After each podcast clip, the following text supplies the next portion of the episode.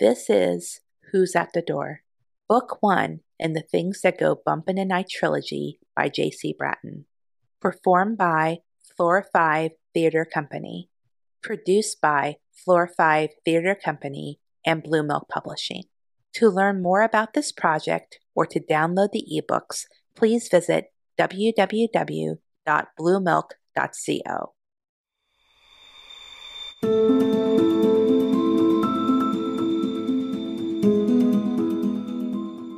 Chapter 7, May 19th.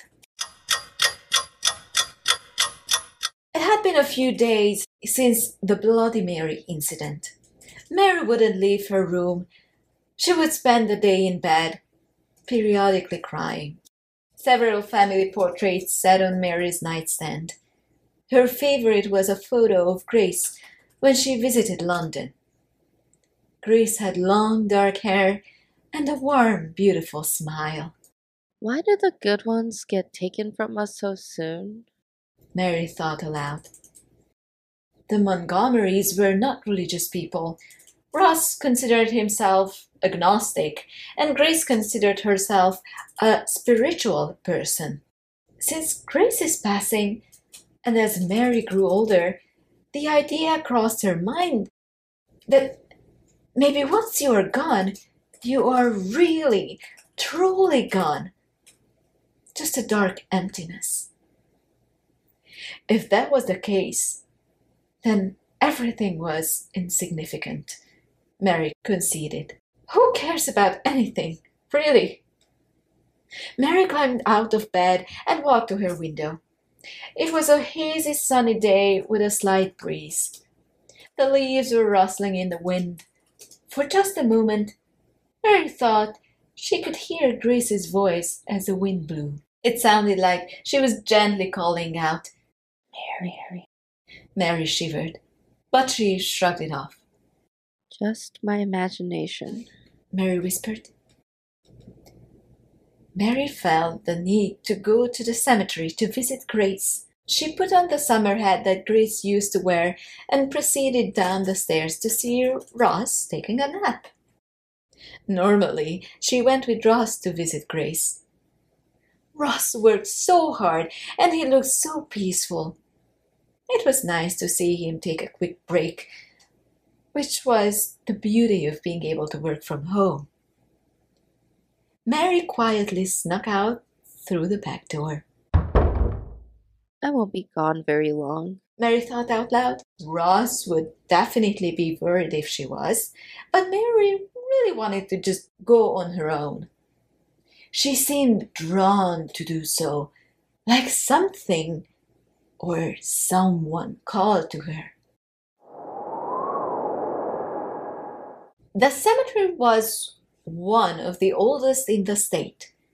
It was built during the Civil War. You can find headstones of Union lieutenants for example, Adam Coleman, 2nd Lieutenant, West Virginia Infantry Regiment, enlisted June 24, 1861.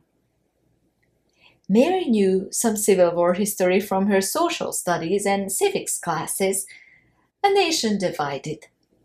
It's not much different from school, Mary thought, oppressing, dividing. Mary was deep in thought when she saw her again. The woman from a few days ago, wandering about the cemetery about a hundred yards away. She was a woman, most likely in her late thirties, with very long dark hair and a pale complexion. She was wearing a white gown, something you might wear to bed. She stopped and stared at Mary.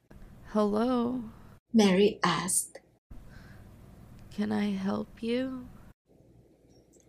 The woman began to place her hand on her stomach and bent over. She seemed to be in pain. Mary ran over to her to see if she could help.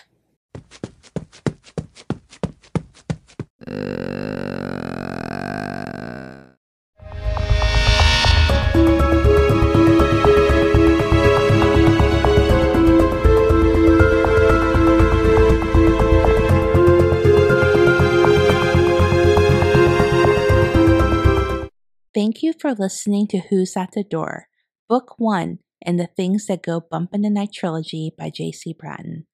Performed by Floor 5 Theater Company, produced by Floor 5 Theater Company and Blue Milk Publishing.